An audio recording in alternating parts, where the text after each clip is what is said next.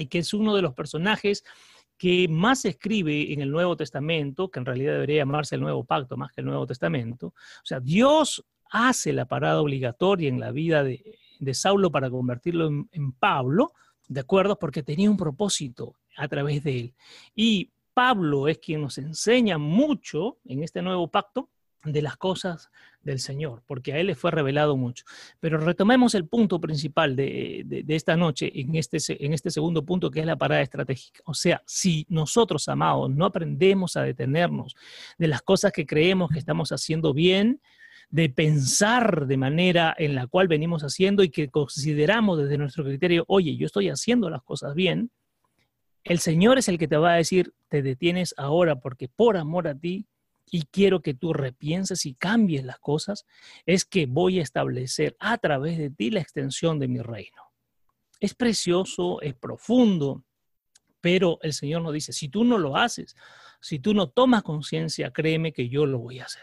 Y a muchos de nosotros nos ha pasado situaciones como esta. A mí, a mí mismo, de forma personal, he tenido que detenerme en muchas cosas que yo creía que estaba haciéndolas bien, y el Señor ha tenido que mostrarme, decirme, oye, aquí que las cosas, según como tú las haces, no son. O sea, no te llamé para esto, no te elegí para esto, no te busqué para esto.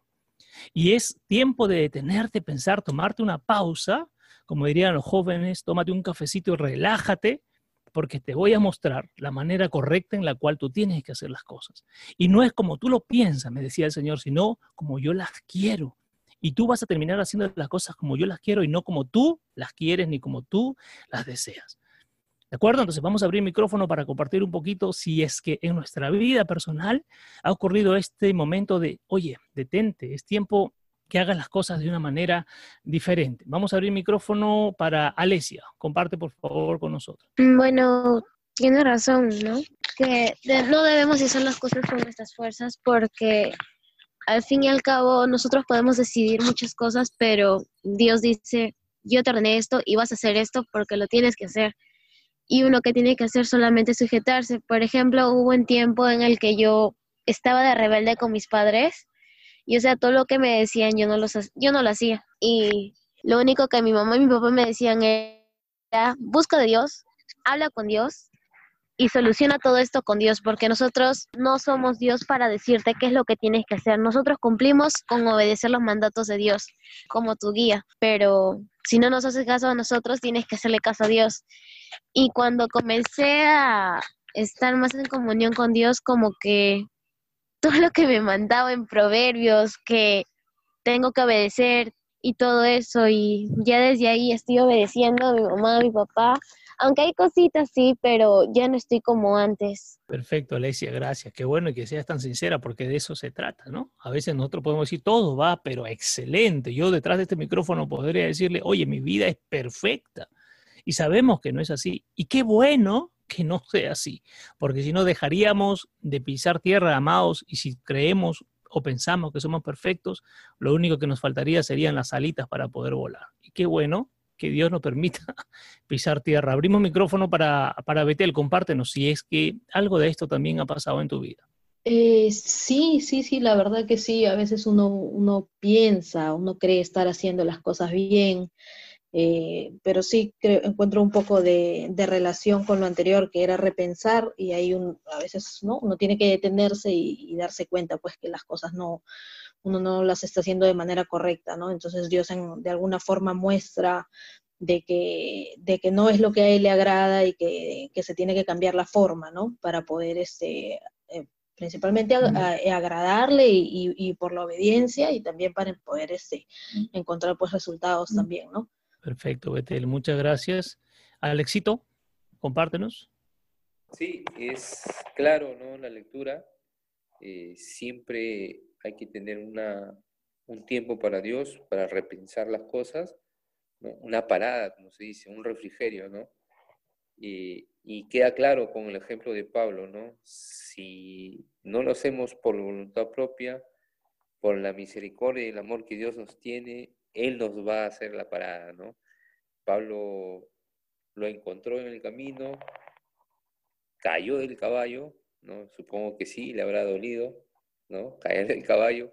Y, eso no quiere Dios para nosotros, pero si es que nosotros no nos damos cuenta a tiempo, Dios va a actuar. Y de esa manera va a actuar y para poder ¿no? Eh, encaminarnos y poder voltear nuestra mirada hacia Él. Bien, Alex, muchas gracias. Ariel, compártenos. Sí, eh, bueno, yo también he pasado un momento en el que papá eh, tuvo que decir, no, basta, o sea, ya con tu manera de pensar, con tu manera de, creer que las cosas van a ser como tú quieres, pues ya, ya no va a ser así, ¿no? Eh, tengo que reconocer que yo era una persona que, que no tenía mucha paciencia. tal vez me decían una cosa y, y, siempre trataba de responder, ¿no? Tal vez no, no insultaba, pero, pero siempre estaba ahí esa, esa contra, ¿no? esa impaciencia por todas las cosas, hasta que papá tuvo que decir, basta con eso, y bueno, ¿no? Eh, qué, qué, bueno es que, que al menos eh, yo acepté eso, pues, ¿no? Porque a veces cuando nos resistimos al cambio es, es que papá, como, como lo hizo con Saulo, ¿no?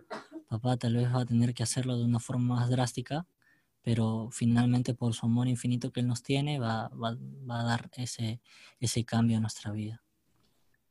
Perfecto, Ariel, gracias. Eh, compártenos, Gustavo, no sé si nos puedes escuchar. Eh, a ver, probamos, Gustavo. ¿Me escucha, ¿me escucha hermano? Perfecto, te escuchamos ahora sí, compártenos. Bueno, acá este, el Señor nos muestra, ¿no?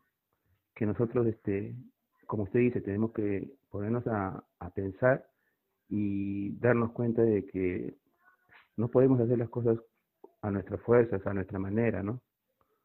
Y que puede llegar un momento en que el Padre va a venir y nos va a decir, no, hasta aquí nomás, estás muy acelerado, ¿no? Y tenemos que volver a, como se dice, a rebobinarnos y hacer mejor las cosas. Perfecto, Gustavo. Excelente. Muchas gracias por participar. Te escuchamos, Karim. Sí, hola. ¿Qué tal? Te escuchamos. Sí, bueno, con respecto al a hecho, ¿no? En el capítulo 9 sobre la conversión de Saulo, este nos da a entender que, bueno, que Dios este, es, un, es un Padre amoroso, ¿no? Y que, como digo, a pesar de todas las dificultades que encontremos en nuestra vida, Él siempre va a estar ahí con nosotros, ¿no? Este, para, para renovarnos, para poder este, pensar o repensar en lo que estamos haciendo, ¿no? En nuestros proyectos. Y si algo, algo va a estar mal, pues Él va a ser quien, quien, nos, da, quien nos dé esa parada, ¿no?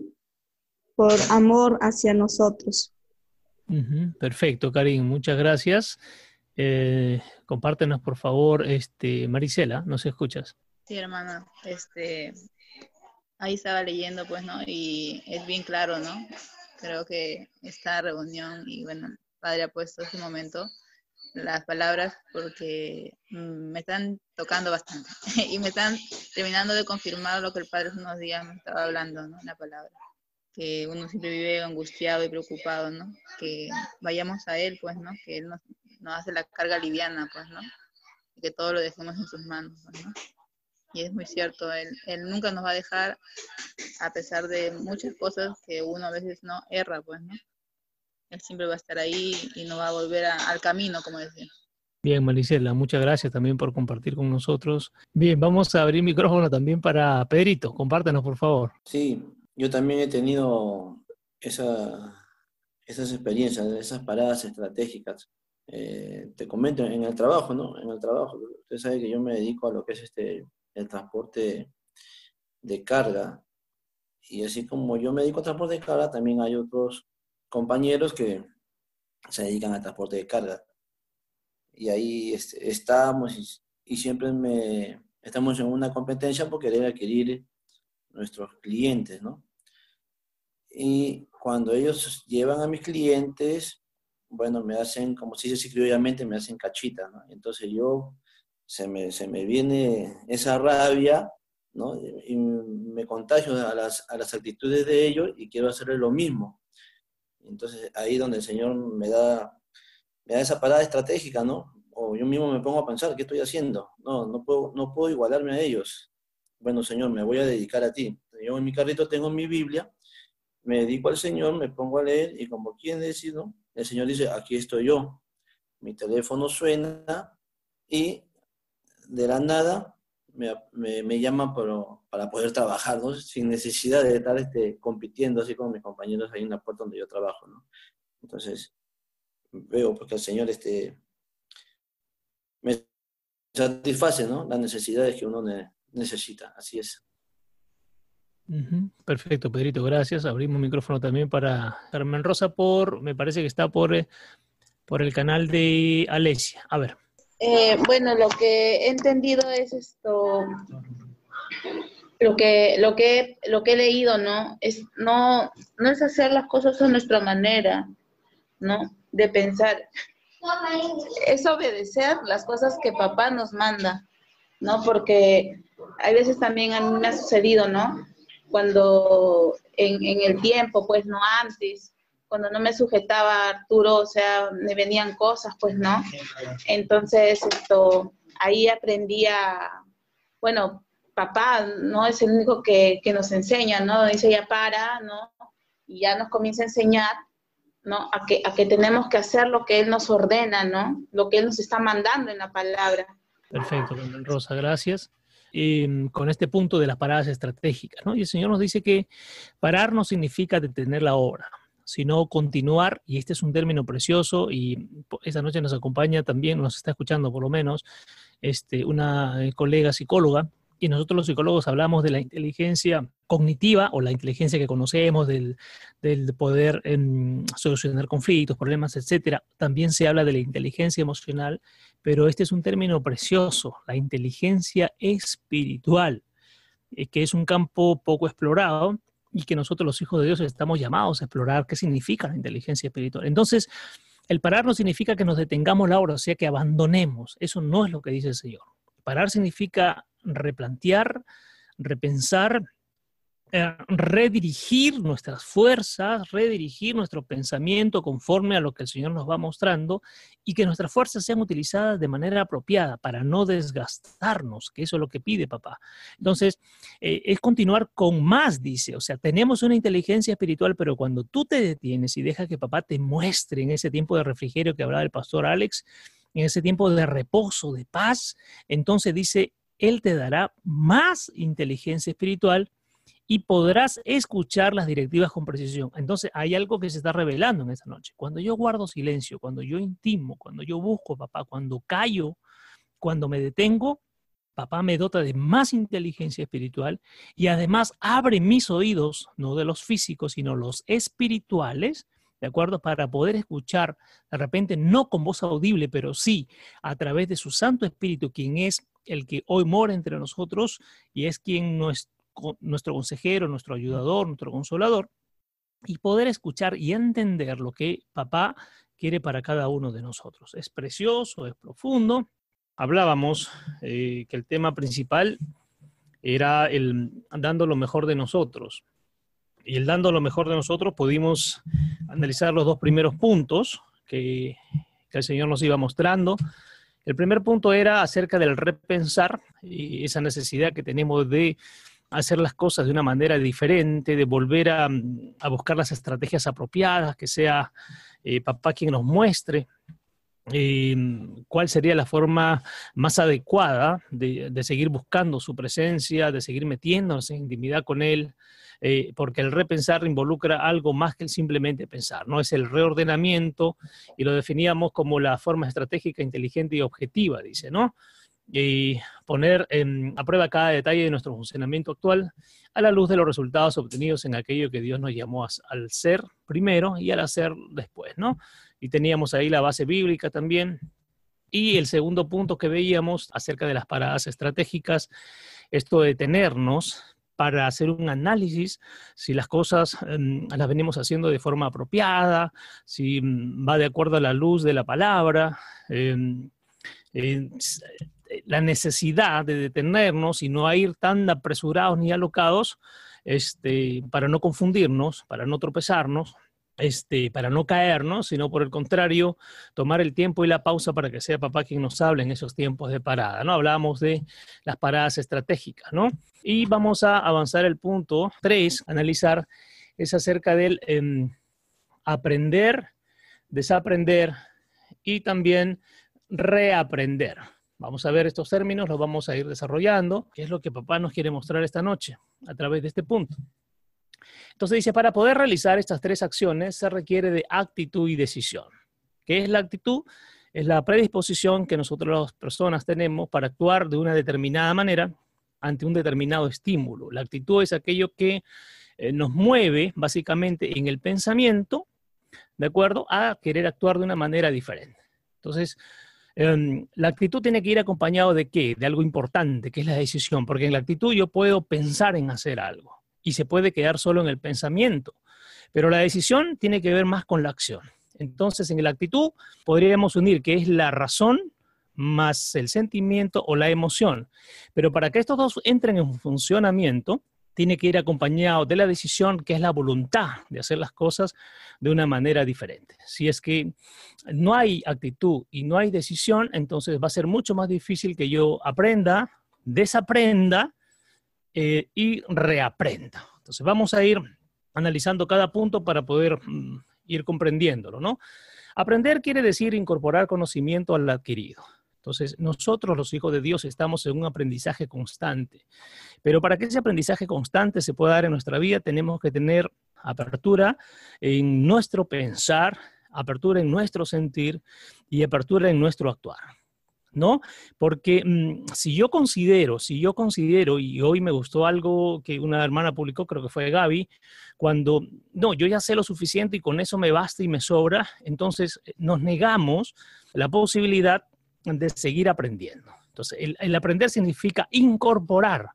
Ojo, estamos en incorporar, aún no estamos hablando de deshacernos, sino de incorporar el conocimiento sobre lo que ya tengo adquirido. Es la búsqueda constante, el hambre constante de seguir aprendiendo, en este caso para nosotros, eh, de ir aprendiendo de las cosas de Dios. Hay una necesidad en el ser humano, y esto es innato, este, en todo ser humano de aprender muchas cosas. Pero para nosotros los cristianos la necesidad y el hambre mayor es aprender acerca de las cosas de papá. Y es ir adquiriendo cada día. Y para adquirir lo que tengo que hacer, lo vamos a ver más adelante, ir dándome tiempos, ir apartando espacios y momentos de mi vida, de mi día, de, de mis minutos, del día a día que tengo, para seguir metiéndome en las cosas de papá, a través de la lectura, a través de la alabanza, a través de la adoración, de la búsqueda de intimidad, a través de compartir también con otros, por ejemplo, mi testimonio, eh, lo que yo he aprendido de papá, eso también es un aprendizaje porque eh, las experiencias de otras personas también nos pueden ir nutriendo en este caminar que es el día a día en las cosas de papá. Entonces, aprender quiere decir incorporar conocimiento a lo adquirido. El segundo punto tiene que ver con el desaprender. Y este es un término mm, que a veces cuesta mucho más que aprender. El desaprender, dice, nos desafía a derribar formatos ya aprendidos que te resultan buenos, pero que muchas veces son obsoletos. Entonces, nos cuesta mucho el desaprender. Eh, y vamos a un ejemplo sencillo, ¿no? Si, por ejemplo, nosotros hemos em, vivido, eh, eh, valga la redundancia, nuestra vida de una determinada manera y que muchas veces nos ha, dado resultado, cuando em, tenemos que ir cambiando ese paradigma, ese formato, esa manera, esa forma de hacer las cosas, porque alguien nos puede decir, mira, hasta ahora te ha dado resultados, pero te podría ir aún mejor. Mucha gente mm, se niega a esa posibilidad de decir, oye, voy a ser capaz yo de romper esos esquemas, de arrancar esa manera en que yo pienso, en que yo creo que estoy haciendo las cosas, em, voy a tener que pensar diferente, em, voy a tener que desacostumbrarme a lo que yo hacía antes y este es un proceso que es mucho más tedioso, pero que muchas veces es necesario. Como dice allí, es tienes que derribar tus esquemas mentales. Eh, nosotros también le llamamos las fortalezas con las que eh, vengo en mi vida, que además pueden haber sido heredadas pues desde la familia, desde papá, desde mamá, con sus costumbres, con sus maneras de hacer eh, las cosas. Entonces, estos formatos hay que romperlos. Y lo que pasa es que muchas veces estos formatos nos han dado, entre comillas, resultados o nos han generado una zona de comodidad, una zona de confort, por lo cual entonces muchas veces nos negamos a decir, yo no quiero algo nuevo, yo no quiero algo que inclusive podría ser mejor, pero por ahora yo no quiero arriesgarme, pero que por ahora yo no quiero jugármela. Entonces yo me quedo en esa zona de comodidad. Eh, sé que, por, por ejemplo, hoy está comenzando a no darme los resultados em, que yo esperaba, pero prefiero lo malo conocido que lo bueno y nuevo por conocer. ¿No? Hay personas que viven bajo, bajo este concepto. del, oye, yo prefiero quedarme en la posición en la cual estoy. Entonces, el desaprender involucra, es un esfuerzo mayor que el aprender inclusive, porque es el, tengo que arrancarme o tengo que sacar de mí este, el formato de vida que yo tengo. Y el tercer punto, que tiene que ver con el eh, reaprender, con el reaprender, dice, es la etapa de entrar en un nuevo paradigma de comportamientos y te exigirá nuevas conexiones. Entonces, el tercer punto, que es el reaprender, eh, es la, un poco la unificación de los dos primeros.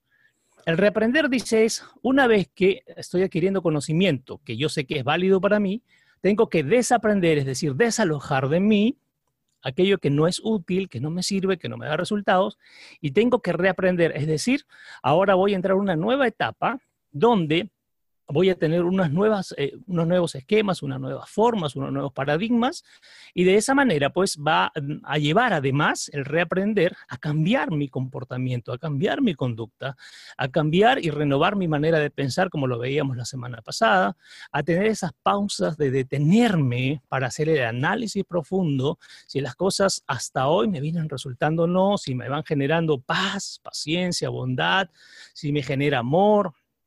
Eh, pero esto va a exigir, como dice ahí, nuevas conexiones. Es decir, voy a tener que romper, por ejemplo, em, los lazos sea de amistad, los lazos este, de trabajo con algunas personas, para volver a generar nuevas conexiones. Es decir, finalmente, por eso hablamos primero de la actitud y de la decisión, es que yo voy a terminar por decidir si es que voy a cambiar mi vieja manera de pensar, mi vieja manera de sentir y mi vieja manera de actuar.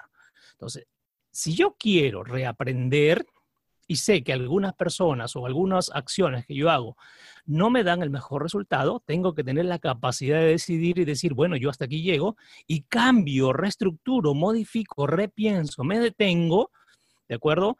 Para buscar una forma de vida diferente, una forma de vida que me dé resultados. Y para los que estamos metidos en las cosas de Dios, sabemos que la palabra nos dice, por sus frutos o por los resultados es que conoceremos si estamos haciendo las cosas bien o no estamos haciendo las cosas bien.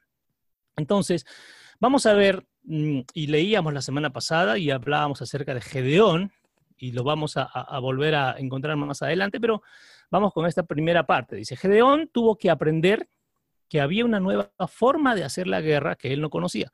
Recuerden que Gedeón tenía al principio 20.000 hombres y quería ir a pelear y Dios le dijo, no, saca la mitad, quédate con 10.000 y fue bajando y fue poniendo pruebas hasta quedarse solo con 300 hombres y Dios dijo con 300 hombres es más que suficiente para ganar la batalla, que ahora lo vamos a ver. Pero ¿qué, qué tuvo que hacer Gedeón? Aprender que no todo iba a ser siempre de la manera en que él lo hacía, con sus fuerzas, con violencia, y sumaba más hombres mayor cantidad, él pensaba que eso le iba a dar el triunfo.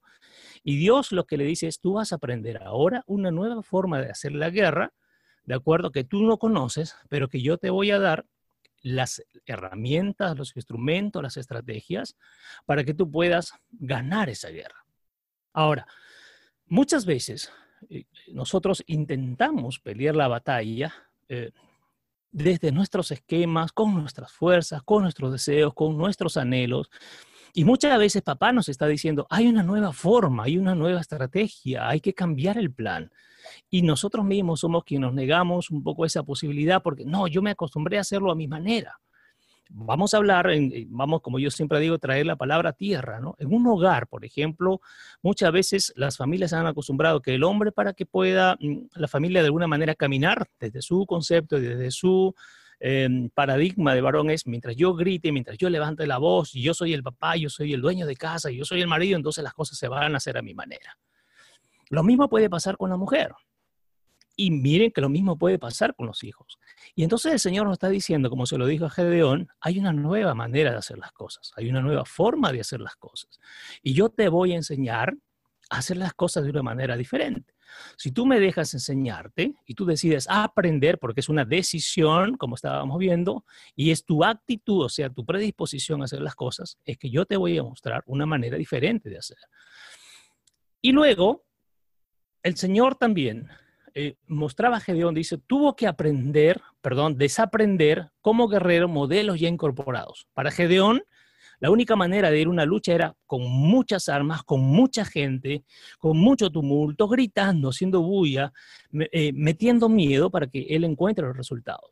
Y el Señor le decía a Gedeón, tú tienes uno que desaprender ese estilo de guerra, porque con eso no es que vas a ganar las batallas, sino como nosotros lo conocemos, con el Santo Espíritu de Dios.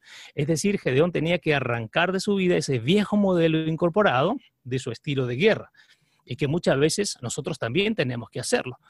Y también le decía, Gedeón tuvo que reaprender y adaptarse al nuevo escenario de victoria, bajo el diseño de la trompeta, del cántaro y la tea, que ahora lo vamos a ver. Y es precioso como el Señor no necesita tanta violencia, no necesita tanta agresividad, no necesita tanta gente, nos diría a nosotros, no necesitas hacer tanta bulla, sino que yo te voy a dar la victoria de la manera en que yo quiero, a la forma que yo quiero y bajo el modelo y estrategia que yo quiero.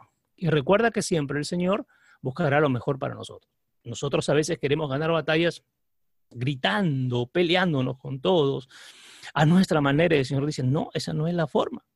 Yo te voy a mostrar una nueva forma. Yo te voy a dar un nuevo estilo de batalla, una nueva forma de pelear tus batallas, no con fuerza, no con violencia, no con agresividad, sino a mi forma, a mi manera y a mi estilo.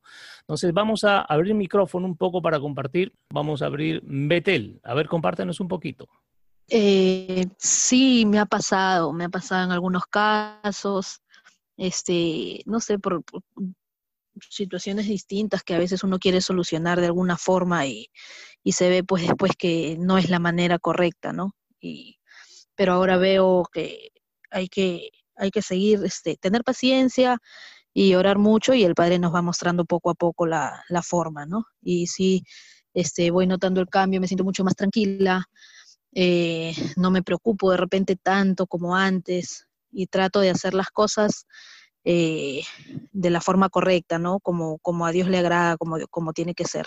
Perfecto, Betel, gracias. Alesia, cuéntanos, tú, tú nos, y la semana pasada hablábamos también de cómo ha hecho el Señor un trabajo en tu familia, en tu papá, en tu mamá, en ti misma.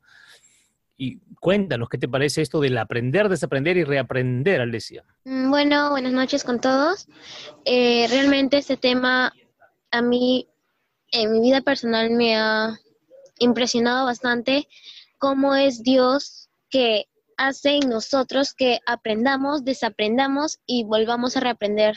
Yo creo que en el mundo hemos aprendido varias cosas, así como supuestamente buenas, y también hemos aprendido cosas malas y en el desaprender, cuando comenzamos a llegar a los caminos de Dios, creo yo que estamos aprendiendo y estamos modificando y tratando de modificar nuestra vida. Y al reaprender, el desaprender era olvidar ya todo lo que hemos hecho y al reaprender estamos modificando todo, pero ya por medio de la palabra. Por ejemplo, en mi caso, en mi familia era que mi mamá, mi papá uno de los dos tenía que ser el hombre de la casa, el la que mandaba o el que mandaba. Y cuando llegaron a los caminos de Dios, tuvieron que desaprender todo eso y volver a reaprender y ahí saber el orden, cuál era el, verdadero orden, que era Dios, Jesucristo, mi papá, mi mamá. Ah, hubieron problemas al comienzo, sí, pero ya este, orando todo eso, ya ahora ya hay más sujeción y ahora ya hay más orden en mi familia. Ahora ya no hay dos papás, dos mamás, ni nada de eso. Ahora las tres, mis hermanas y yo, obedecemos a mi papá o a mi mamá. Cuando mi papá no está, a mi mamá. Y cuando está mi mamá, cuando está mi papá, obedecemos a mi papá. Y creo que es mejor así porque Dios muestra ahí el cambio que ha hecho mi familia. Ya no está en desorden, ahora están más en más orden. Y de todas maneras tenemos que seguir reaprendiendo porque hay cosas y van a seguir habiendo cosas, pero ya, de una, ya no de una manera, o sea, así tan mala, por decirlo así. Perfecto, excelente tu ejemplo, Alesia, sí, es, cierto, ¿no? Em, porque el aprender es incorporar cosas nuevas y desconocidas muchas veces y que tenemos hasta temor de enfrentar el desaprender significa desarraigar, alejar, arrancar, pues aquello que, muchas veces han sido muy cómodo para mí, ¿no? Em, y, lo que es cómodo y lo que me gusta me cuesta más dejarlo. Entonces, por eso yo decía que el desaprender es, es una de las etapas más, más difíciles, porque es, oye, he vivido 20, 30, 40, 50 años de esta manera y voy a tener que arrancar todos esos años para volver a hacer algo nuevo, edificar algo nuevo, ¿no? Y el reaprender ya es, oye, todo lo que he aprendido más lo que he soltado, ahora voy a tener que ponerlo en marcha. Entonces, el ejemplo que, me, que puso Alesia me parece bastante interesante, bastante ilustrativo también, y cada uno de sus experiencias, ¿no? Como papá, como mamá, como hijo, como trabajador, como empresario, cada uno tiene sus propias experiencias, ¿no? Por ejemplo, para los varones eh, que, de alguna manera hemos sido criados desde, desde, una corriente algo machista, es duro el desaprender, ¿no? el aprender ya es duro, imagínense el desaprender. Y luego el reaprender, porque el reaprender significa cambiar también mi actitud.